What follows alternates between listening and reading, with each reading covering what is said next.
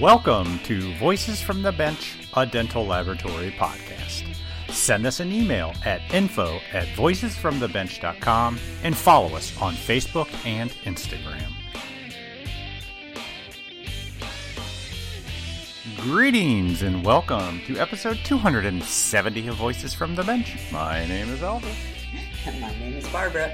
What's happening, Barb? Happy Memorial Day. I know, right?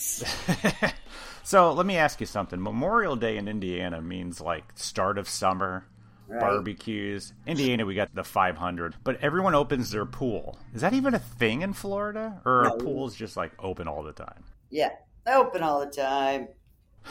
Hell, it's been 90 for two months, my friend. Oh, Literally. How does I, I don't even understand how that works.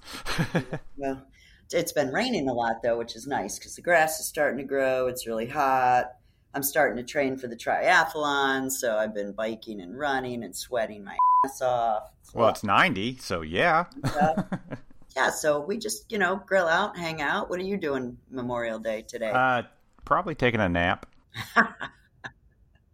well, I know it's exciting. I know. Yeah. I know. Actually, when you speak of the triathlon, I think I might have a team. So, Oh, uh, that's yeah. We it, it might be on. It, it it might actually happen this year. I hope so.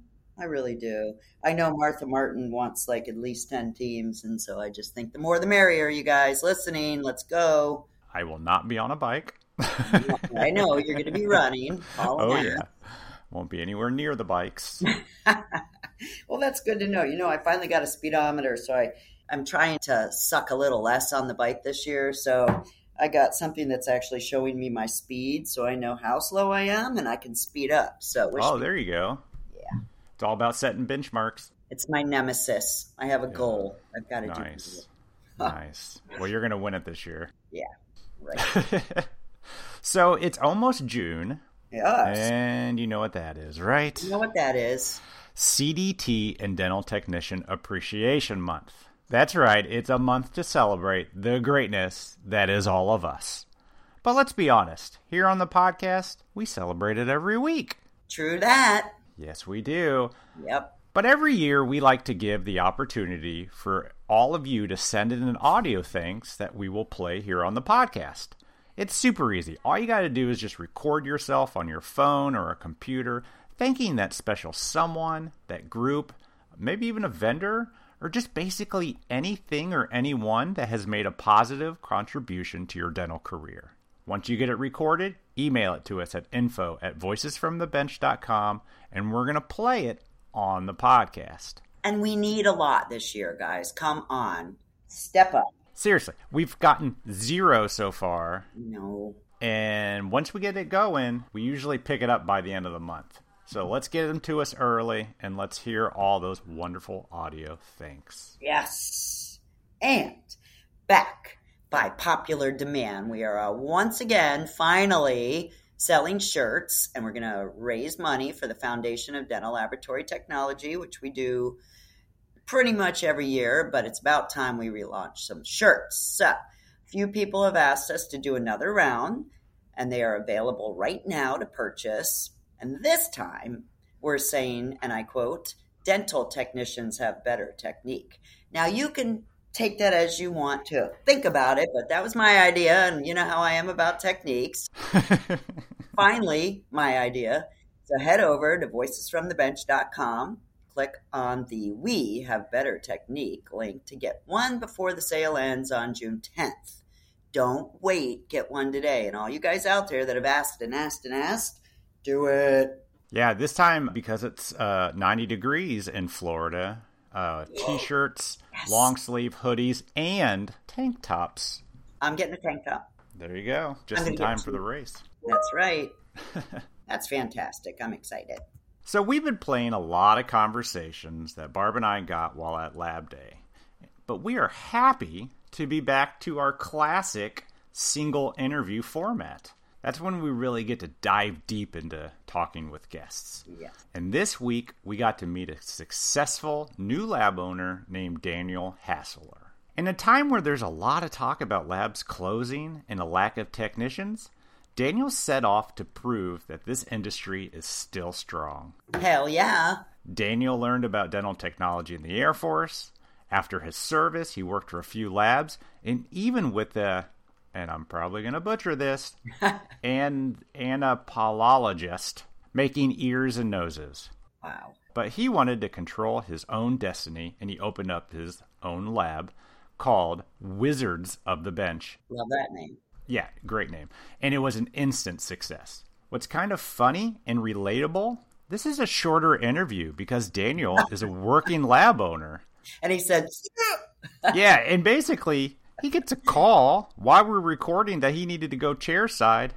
And it's something that Barb and I, we kind of understand all too well. pretty much. So join us as we chat with Daniel Hassler.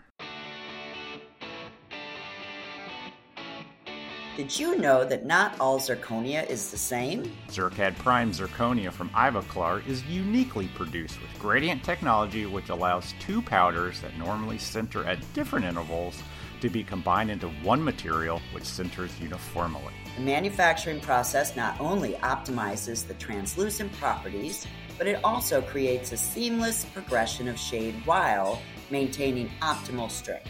ZirCAD Prime is now more affordable than ever and will give you the results your dentist will notice. I've seen it, it's true. Contact your local Ivoclar sales representative today to find out more about Prime and how Ivoclar can support your success. And as always, we appreciate your support of the podcast, Ivoclar.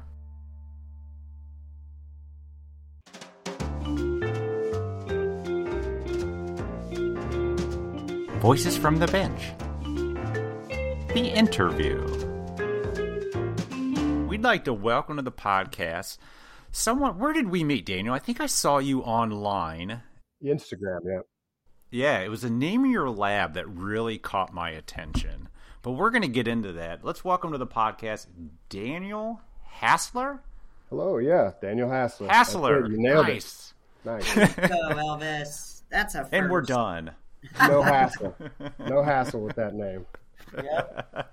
Oh, I bet you get that all the time. Oh yeah, I get all sorts of funny ones. So, Daniel, let's talk about how you ended up in this industry. So I actually started out. I was working in Jimmy John's, delivering sandwiches on a bike, and uh, On had, a bike?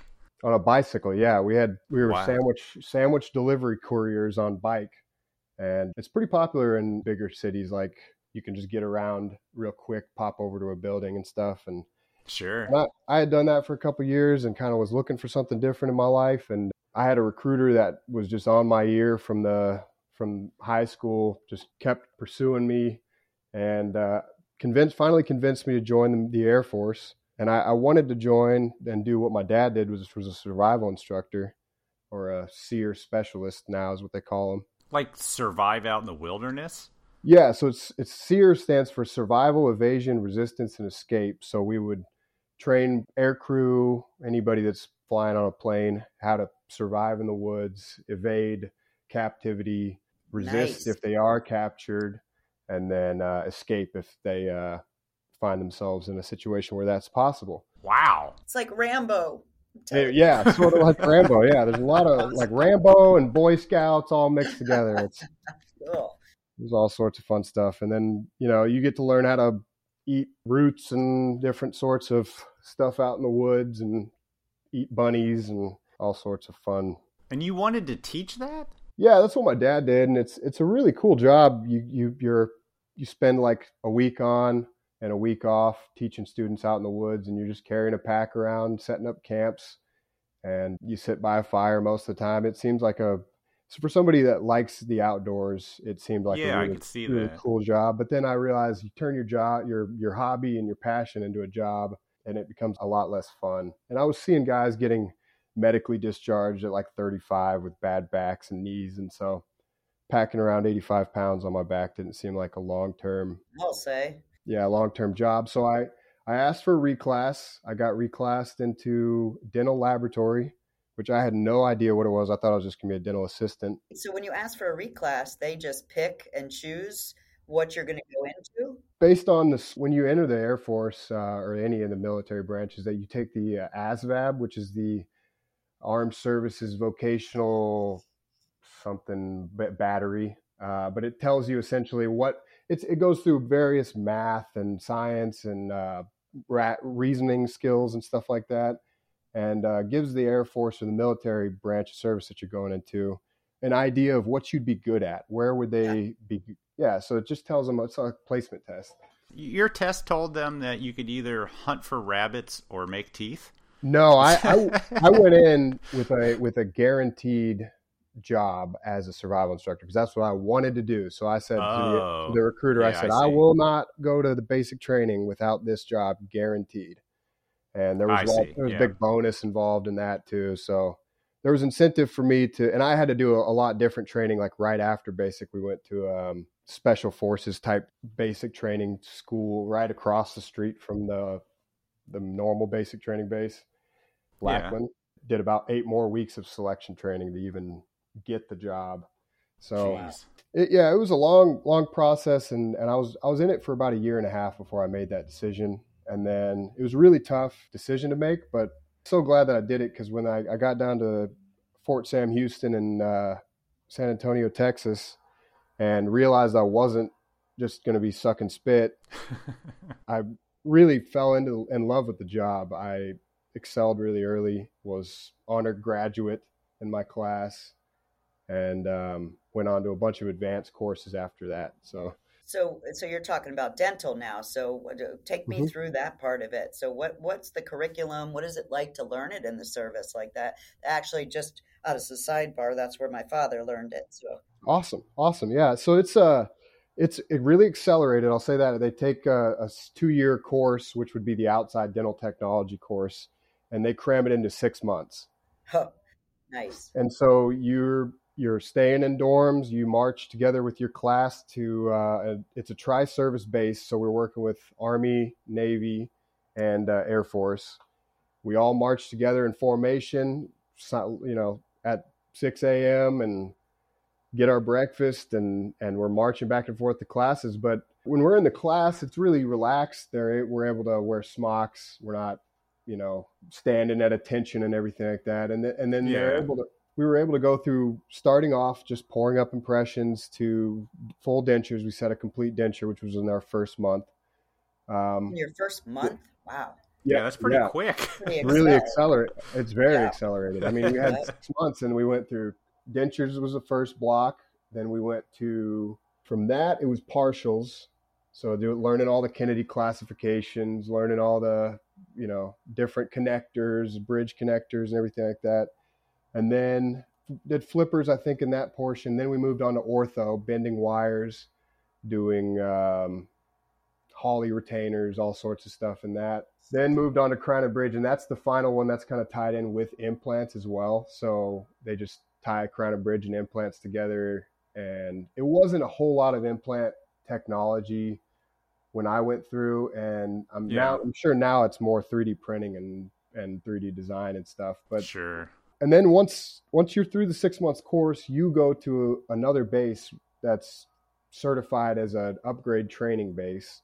I went to Lackland, which was same city. I was hoping to go to like Kunsan in Korea or something cool, like or Las Vegas would have even been cooler than Lackland Air Force Base, which I was at 20 miles away from the base I was already at. So but it actually turned out really well because that's the Air Force postgraduate dental school. So, oh, it's where all of the big wigs come back to teach, and then the uh, general dentists, after they do their general dentistry training and they're up, they're ready to move on to a specialty. They go back to this school and learn prosthodontics, endodontics, perio, all that stuff. So I was able to see a ton of different cases and and work directly with a, a, lot of different types of doctors, both chair side and having them come back into the lab and explain things to me how they wanted them a little bit better. So I had a big leg, leg up in that area, dealing with doctors early, early on, learning how to do that. So they actually see patients, and you guys have a lab on the base that you guys were doing physical work.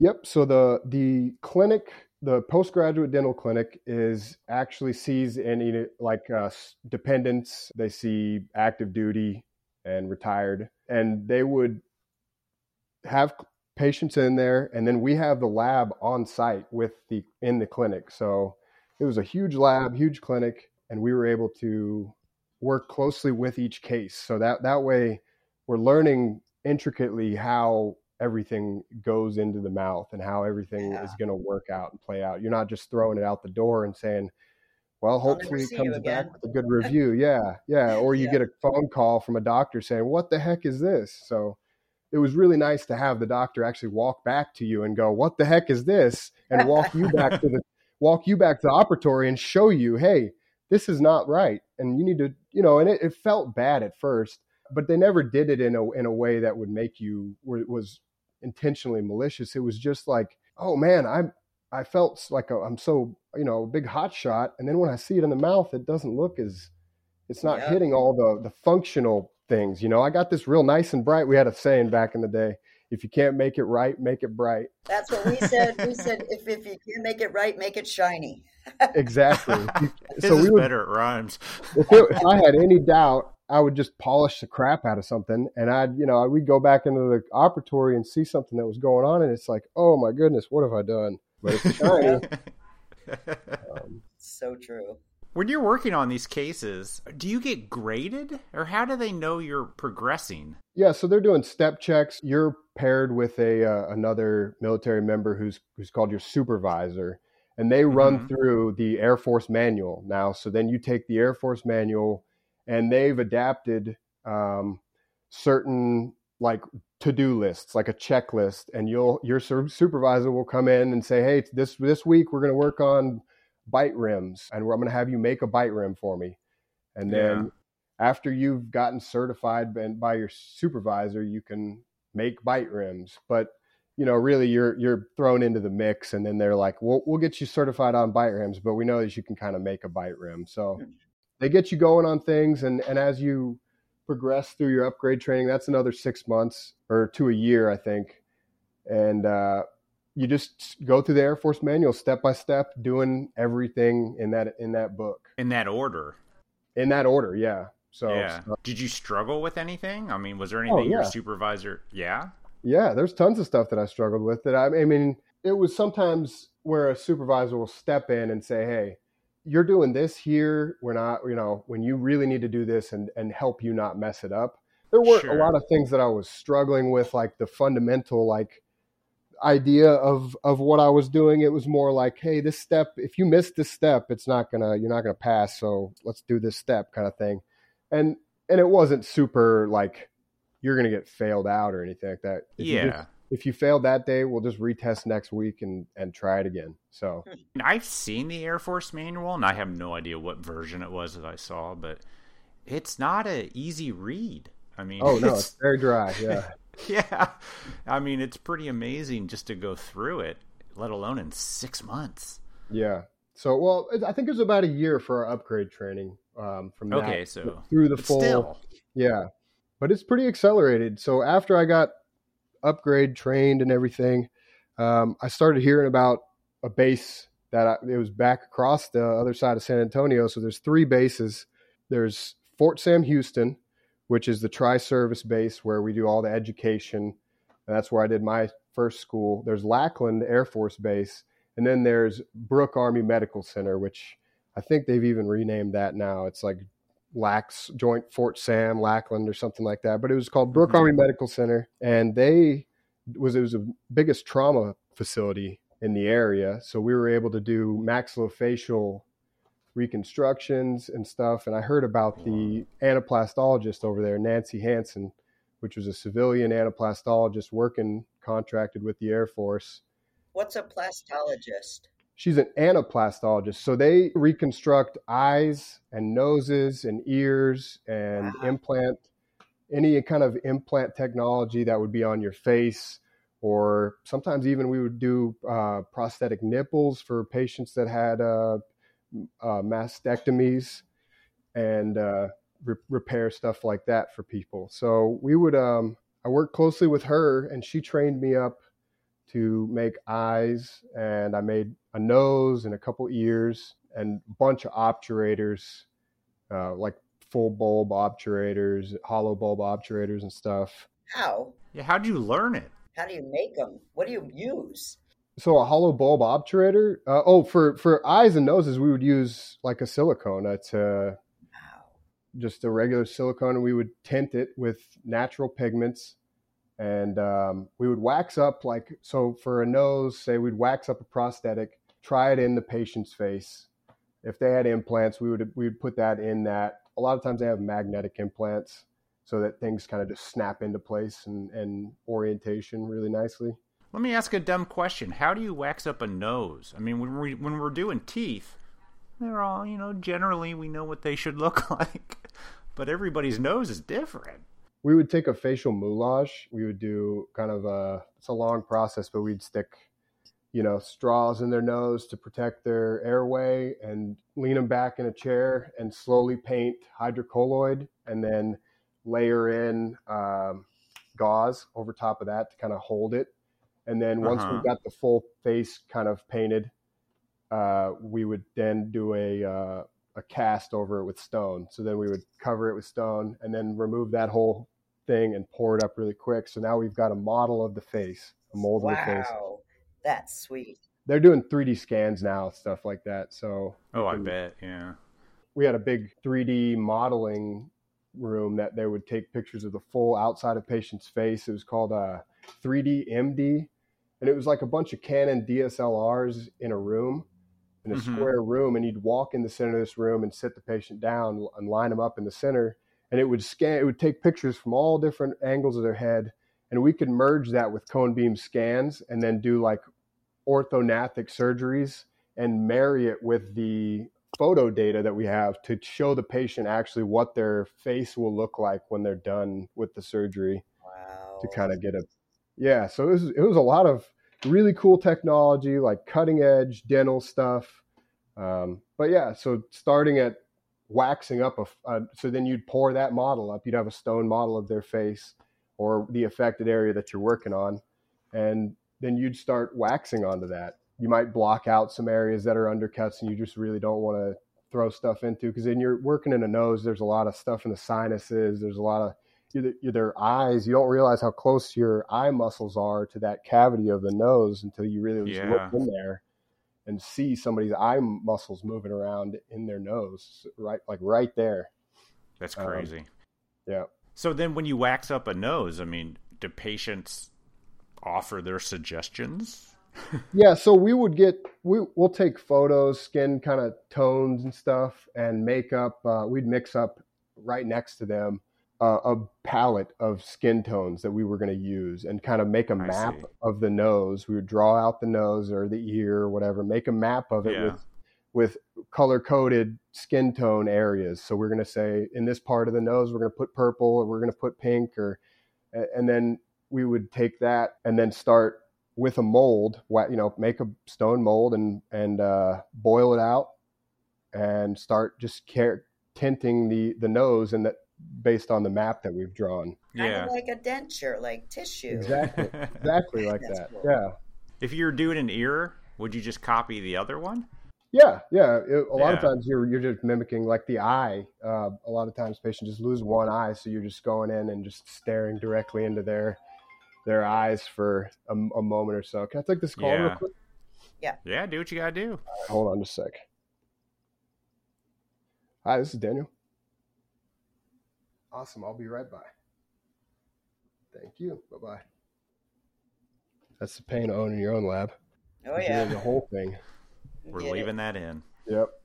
So, so you're staring into somebody's eye for about eight hours or so, painting, Oh, wow. characterizing with, yeah. with, you know, over a couple, uh, um, a couple appointments, because we would do different layers inside of the eye to create a 3D effect as the eye moves a little bit. So, so that it didn't just look like a picture of an eye on there, a real Sure. stark, stark looking thing. Give it some life. Yeah. Yeah, exactly. So I have a real passion for that restoration of a full, of a patient's sense of self, and that transfers into now I just make dentures, but it doesn't feel like I'm just making dentures. I'm repairing somebody's sense of self, Yep. their sense of being able to eat and talk and and smile and be out in life and and not feel self-conscious about that and that's my true passion that's all i'm i'm not here to make a bunch of money i'm just here to to enjoy this quality lives. of life that I get. Yeah, it's so Yeah. rewarding to me to to every day have these patients thanking me so much and just about in tears, telling me how much they've they love what the work that I've done, and for me to feel for it to feel so effortless and feel so like it just comes natural to me. It, it really feels like I'm on the right path in life. So That's great. So, go- So go- where, go where'd you go minute. after? Oh, please. I started that, Elvis. I'm just kidding. So, yeah, so after that part of your training, then what? When did you decide to go out on your own? Yeah, so after that part, I decided to get out of the Air Force because I kind of felt like ah, there was just more for me on the outside, and and got I moved up to Colorado from Texas. Um, I had a buddy that was building uh, car washes up there, and he said, "Hey man, come over to Colorado. Skiing is good." So I moved up to Colorado, Denver, and worked at Peebles Prosthetics. oh, Um, Peebles, yeah. Yeah, Rick Peebles, he's a great guy, Mhm. um, and uh, great mustache too. So yeah.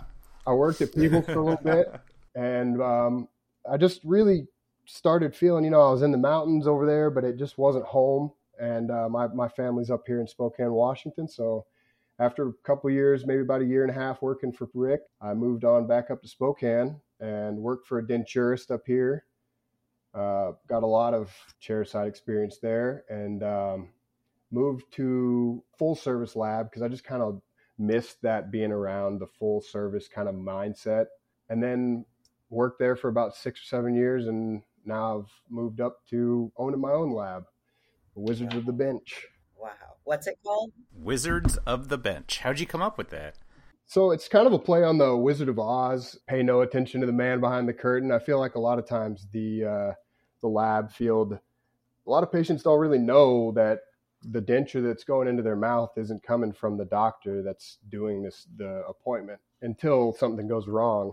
So I feel like our our field sometimes it gets it's it's the it it, it has a similarity to the similarity to the uh, Wizard of Oz kind of movie. And then I thought Yeah. you know it attracts it attracts a different kind of technician that one that kind of takes more pride in the the magic of, of what we're doing I think it's a great name. I mean, it, it plays off of a lot of uh, fantasy. it's not just my name my last name dental lab you know i I feel like i wanted to stand Yeah. out at least a little bit i went to a marketing course right before i moved off onto my own with uh, norbert ulmer actually Yeah. Yeah. you you guys had put out the ad and it said we're we're offering a sponsorship for one tech who or two techs or something like that who are under 30 and there's their own lab own a lab and I was just about there to own in my own lab so I thought I'll, I'll sign up and see and actually got sponsored for the course so I went down Nice. I went down to Charlotte, and that gave me a lot of good tips on how to start right, you know, and and build it up from the the ground up in a way that has a salient brand, that has kind of a a meaning behind it. You know, I have a value behind my my brand, and and to have that marketing confidence to go out to doctors and say, hey, I have a good product, but I don't know how to market that. Now I had that, and it was it really gave me a leg up in the start my own lab aspect. Yeah, so you started this in a in an area where you weren't already like established as a technician and you probably didn't know kind of like the dental dentist base in the area. Actually, no, I, I had been working in the area, this Spokane area, for about four or five years. So I had oh, known At another of- lab? at a different lab. Yeah, Oh, okay. I'd worked at a denturist in Spokane and another full service lab in town, and so I had a good lay of the land, an idea of you know what docs to chase and which ones to kind of Sure, yeah. avoid. And I set a dream sheet, and I went to the first doctor on my dream sheet and got business from him. And I was really lucky to uh, to have nailed that like right on the first time. I had a good thing set up because Norbert and uh, Sasha was there at that course as well. Sasha Dur- Good Der Avanessian people. Yeah, Yes. yeah. really good really good I, I i've been lucky this whole way things have fallen into place and i've just been i've brushed shoulders with some of the the best best people in our field and been able to um, establish connections with them and feel super lucky so So, what's it like starting up your own lab? Like, how do you you know, when you first you got to find the space, then you have to figure out what equipment. So, like, walk us through that if you don't mind. Yeah, so it's uh, it started out. I was just I my main focus was getting a a good brand, a logo going. So I got on Fiverr and uh, yeah, good old Fiverr. I worked up a few designs. I found something that I really liked and had them tweak it a little bit more, and it cost me I think like sixty five bucks, but I got a great logo. And then from there, figured up well the name kind of went with the logo. I was searching for spaces for quite a while. I think about a month. Um, just finding the right space, you know, something that wasn't too big. I didn't want to have too much square footage to to have to grow into. Yeah. I, mm-hmm. I wasn't sure how I was going to build this. You know, I didn't know if I was going to long term solo this or if I wanted to have a few texts right off the start. So I just wanted to find a really nice space. I found one for about 1,700 square feet and it's got retail facing area. So I was able to make a nice, like, inspiring interior kind of look. It, it doesn't look necessarily like a, a lab lab in the in, in the front end. In the back end is crazy, but that's uh, that's the uh, wizard behind the curtain, right? Yeah, exactly. Yeah, pay no attention to that room back there. but no, I've got uh, so I found the retail space, and then it was just um, I had my certification, so I had to apply to um, the state of Washington to get registered with the Department of Health so Washington requires every lab to have a CDT in it. Yep. Yeah, and so I'm oh, the only okay. I'm the only lab tech, so I have to have a CDT. So I got my CDT when before I had thought about jumping out on my own, and I got that in dentures. And I'm looking. I just took the pilot test for the. Uh, oh, you did. Yeah, I did, and I'm really excited to take that one. I, I yeah. think that's gonna be a great add-on. I hopefully eventually want to be a master technician. I've known a few of them, and I think that's totally attainable and something that I want to keep working towards. Wow. Good for you. I swear there's a resurgence with the CDTs right now. That's a yeah. really great, especially with the digital part of it. I'm glad to hear you. Well, that and they've made it more accessible with the COVID, so it's a lot easier. Before, I would have had to travel over to Seattle, which is that's a five-hour drive, six-hour drive. Stay over there to test, and then come back. Like even if I knew I was going to ace the test, it's still a big barrier to, yeah. To yeah. go over. And then the complete dentures wasn't an easy go for. I don't think any of them are easy. So that was kind of a barrier to entry to to say, man, I got to study for a little bit. But to have it all online and say, all right, I'm going to do this at the comfort of my the lab that I'm comfortable with Yep. That was a big change, and I think that it'll make good for this career field. Oh yeah, trust me. I was the beta test for that. They came to uh, my lab to see how that would all work and shake down, and it was just like really, really.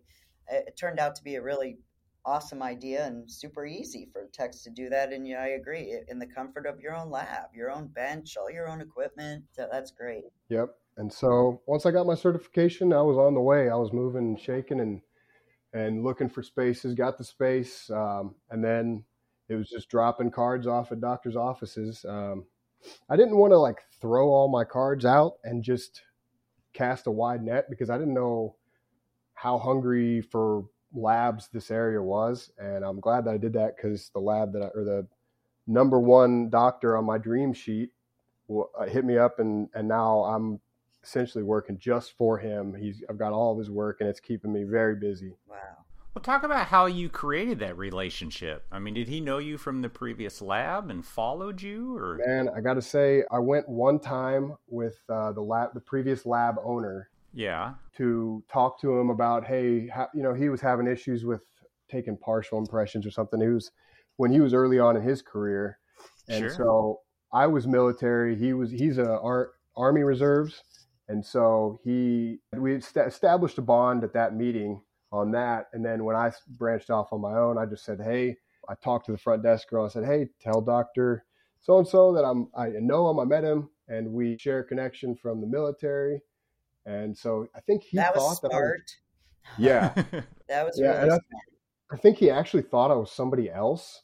And so hey, whatever he started, works. He started sending me work through one of his younger docs, and then tried me out and really liked what what he got, saw it first, and and then it was just off to the races. I was I've been very busy with this this clinic, so. So do you get to go see your work in the mouth with him? Oh yeah, oh yeah. Like, We did a conversion just Monday, and I was right there the whole time. So You don't hear a lot about solo lab owners doing conversions because it takes you out of the lab so much. Yeah, you gotta really want it. Um, you gotta work hard. You know, I, I'm Yeah. pretty. I'm looking really hard for somebody else to come in and fill my space in the lab, setting teeth, so that I can get out and do more of that kind of stuff. But yeah. it's just a matter of coming in and grinding it. Once I drop the kids down to bed, I come back to the lab. I, I live about five minutes away, so I'm really lucky that I can just pop right over here really quick and get work done at night. And so just working, burning it at both ends, I guess. That's how that's how you do it. That's kind of the truth, though. I mean, like, if you had to think about it, are you working a 12, 13 hour day? Uh, yeah, about I'm I'm here from about seven to I I, I drop the kids or I go pick up the kids at four, and then they're back down in bed at seven thirty, and then I'm here till midnight after seven thirty once once kids are in bed. So Please tell me no weekends. sometimes weekends, man. I, this is just this. I just started in October, so I, I think taking the time to really, you know, build it up right the first way, the first time, and and not have to come back and and redo some of the, my my steps or my processes later on. I think, yeah, I don't, I don't know. It's not it's not maintainable for long term. I'm definitely looking for somebody to come in help me out, but But right now, go for it, right? Yeah. What I love is so many people talk about how, you know, labs are hurting and labs are shutting down and all this. You opened this thing, what are we, five months ago? yep. You're so busy, you're overworked, and you're looking to hire. That sounds like a pretty good success story to me. Yeah, I don't, I, that's kind of why I wanted to come on here. I just I feel like there's a lot of techs that maybe think because of how the the field is moving that things are dying or that you know this field is kind of losing some sort of market edge. I there's there's tons of work out there, and if you really want it, you can get out there and get it. I, I feel like it's if you're certified and feel confident in your work, you need to go out and start your own thing. Start keep the market competitive. You know, Hell yeah. Yeah. I agree. keep these old lab owners on their toes. Yep, exactly. so in Chicago, you went to Chicago, right? Yes, ma'am. Yeah, So did you go to courses? Were you looking for new materials? How- What I did. that? I, I actually scored a four drawer tooth cabinet from Vita, so lucked out on won't have to order teeth over and over again but, because right now I really don't have much on stock, just the leftovers from cases that didn't go. Yep. So I got some teeth stocked. Uh, I was looking at some mills because I want to catch that final zirconia all on four prosthesis. Um, oh. Nice. but I talked to Mark Wagonseal at the Vita desk, and he really spoke to me about. He had a kind of a an, an analogy. He mentioned about a restaurant down the street from his his office. is called Simply Donaires, and said it's that's great and all, and and it creates a great you know idea. But they have window uh, window stickers of like cheeseburgers and uh, poutine and all this other stuff. And so he's like, "What are you? Are you simply donaires, or are you do you sell cheeseburgers and stuff?" And it kind of made me spoke to me. And like at those conventions, you can get so overwhelmed thinking, "Well, I could be this and I could be that for my doctors." And I just focused right after he said that. I just focused on, okay, I do this. I'm good at this. This is the way I'm going to go with my lab. I'm going to continue to do full dentures and partials, and just specialize in that. And there, there's going to be a market for it. And There's a huge market for it. But if I spread myself too thin, because I can do fixed work, I'm comfortable doing crown and bridge work. I just, I feel like if I spread myself too thin doing everything for everybody, I'll end up not doing quality work. And that's what's built my business to where it is right now. That's, that's the thing is that it's the only secret is just do quality work. The doctors are out there for you and they want the work. So you're in a gen- legal state. Any thoughts on becoming an denturist ever? I've thought about it. I really, yeah, I don't like being in the patient's mouth as much. Um, Yeah. I like having the doctor do that, and and then I, if if need be, I can come in and kind of look and see and have him do adjustments and stuff like that. But I like staying outside of their mouths. I've I've done enough. So do I. Just saying. Yeah, yeah, Elvis likes being in the mouth. yeah. I did enough. Uh, in on- those. Only certain ones. so, do you do denturists work? No, I don't. I don't do anything in the mouth. I don't. No, but what I'm saying is, do any denturist send you work? No, I, I've just strictly. I don't have any time to work. This this doctor has, or this clinic has three doctors in it, and then they have a satellite clinic out a couple miles out of town. And so they've kept me so busy that I haven't really had to sell to any doctors. Like I had a, a really good month this last month, and so so so you open a lab, you go to get your first doctor, and you get enough work for to yeah. stay busy. That's insanely awesome. Yeah, it, it is. A, it is a crazy success story, but I hope that this inspires at least somebody that's out there thinking, "Man, I wish I could do it. I think I could do it." They can. You can do it. You can do it. you just need that one. Yep. yep. Yeah. Well, I mean, and it's and it's just truly having a passion for what you're doing. You know, if you're truly putting putting all your work into every denture that you do, it's going to show, and the doctors are going to know that, and they're going to want to work with you. Yep. And they're going to see that. So I did do a little bit of market research ahead of time to set prices and make sure that I wasn't, you know, outside of the the norm on how yeah. how much I'm going to charge for my dentures and stuff. And that that was helpful to have that NADL market research survey that I I got before to kind of just figure out, okay, this how do I, how am I how's this going to look numbers wise, you know? Mm-hmm. Did you obtain any other labs price lists? No, I didn't really feel like. I mean, I felt like the market research gave a pretty good slice of an idea of what I should charge. Yeah, and and I wanted to charge a little bit higher than that, anyways. So uh, that I wasn't just the cheapest lab in town. I don't want to be the cheapest lab in town. I don't. I I want somebody to come to me and say when they want it done right. You know. No, absolutely. That's awesome. But I got a question. How do you manage your day? Because you've got impressions that are coming in, you're doing model work, you're doing bite blocks, you're doing setups. How the heck does that work? And chair side conversions. Yeah. yeah, a lot of sticky notes. I have LabNext, which uh, is a really good lab management software, which I don't think I could do without that. It does it does a lot to tell me, hey, you've got this going on today. You need to make sure everything's out that's awesome because you don't hear about a lot of solo lab owners using software. No, that's that was my that was the first get that I needed. I was like, I know that if I'm going to run a successful lab, that I need to have a successful lab software. That's um, awesome. And not just run it, it on Excel sheets. LabNext, uh, it's through Henry Schein. Huh, um, LabNext, cool. Yeah, it's really sleek and it's an online software, so I can log in from my phone. The doctors can log in and send me prescriptions on there attach photos to cases. So it's really nice. It's a web based platform. You use that to say, all right, today I've got to do this and then that, and then what? You're Yep. scanning off of them or booking off of them?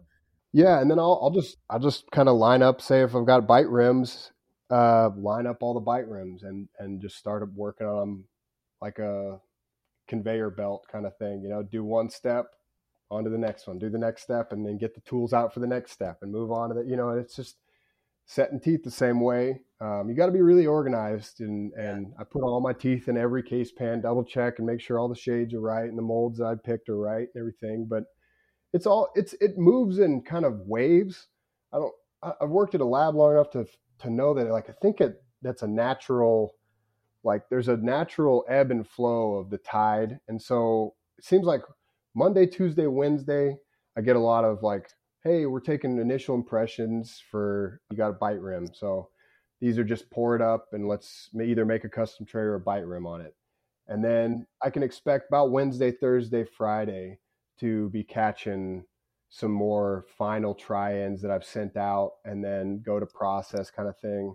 So I spend more of the after last part of the week doing some of those fine-tuned setting things. So I think that eh, with that ebb and flow, I've kind of married my workflow to that and kind of create a harmo- like harmonious work life balance. Yeah. So that I take a lot of time off and go home and eat lunch and hang out with my dog. My dog, bring my dog here. Um, I I don't miss lunch. I, that's definitely that's a hard hard stop for me. I actually knew a dentist that told me once that they delivered dentures at the end of the week, hopefully on Friday, just so they had two days of patients not calling to complain about them.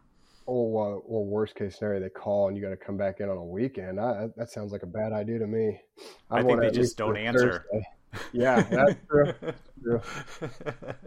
So are they gracious on turnaround time for you, or did you set that up up front? I set a yeah, I set hard turnaround times on them. So I, I'm I, I want to be able to have enough time to do the work that that they expect and to keep that constant quality. So I, I've set hard turnaround times and and they're comfortable for me and they they work for them. They're faster than many of the labs around town that can do.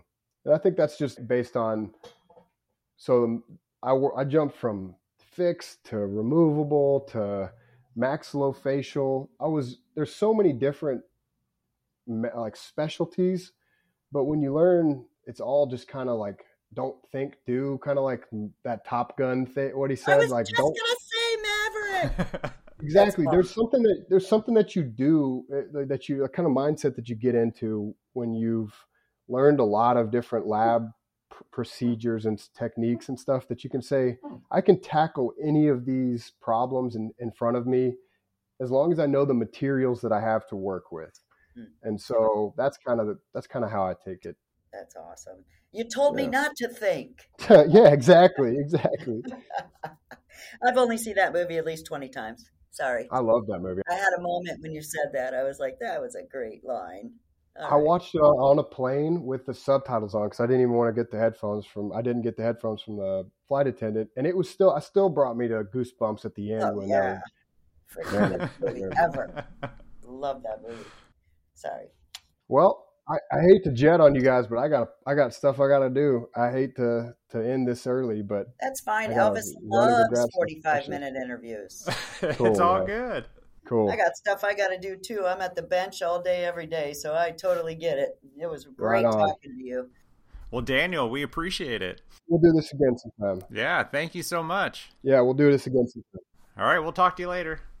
Thank you. Bye. All right, bye bye. Huge thanks to Daniel for coming on the podcast. We love when technicians go out on their own and just kill it straight out of the gate. So, congratulations.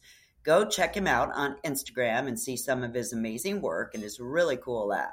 It's so cool to hear that you got some marketing help from Grow3X, which is amazing because you heard about it here on the podcast. It's amazing what can happen if we all support each other and grow together. And guys, remember, send in your audio thanks and get a shirt to let the world know that dental technicians have better technique. Mmm, I like it. On and off the bench. That's right. all right, everybody. That's all we got for you, and we will talk to you next week. See ya. Have a happy Memorial Day. Bye.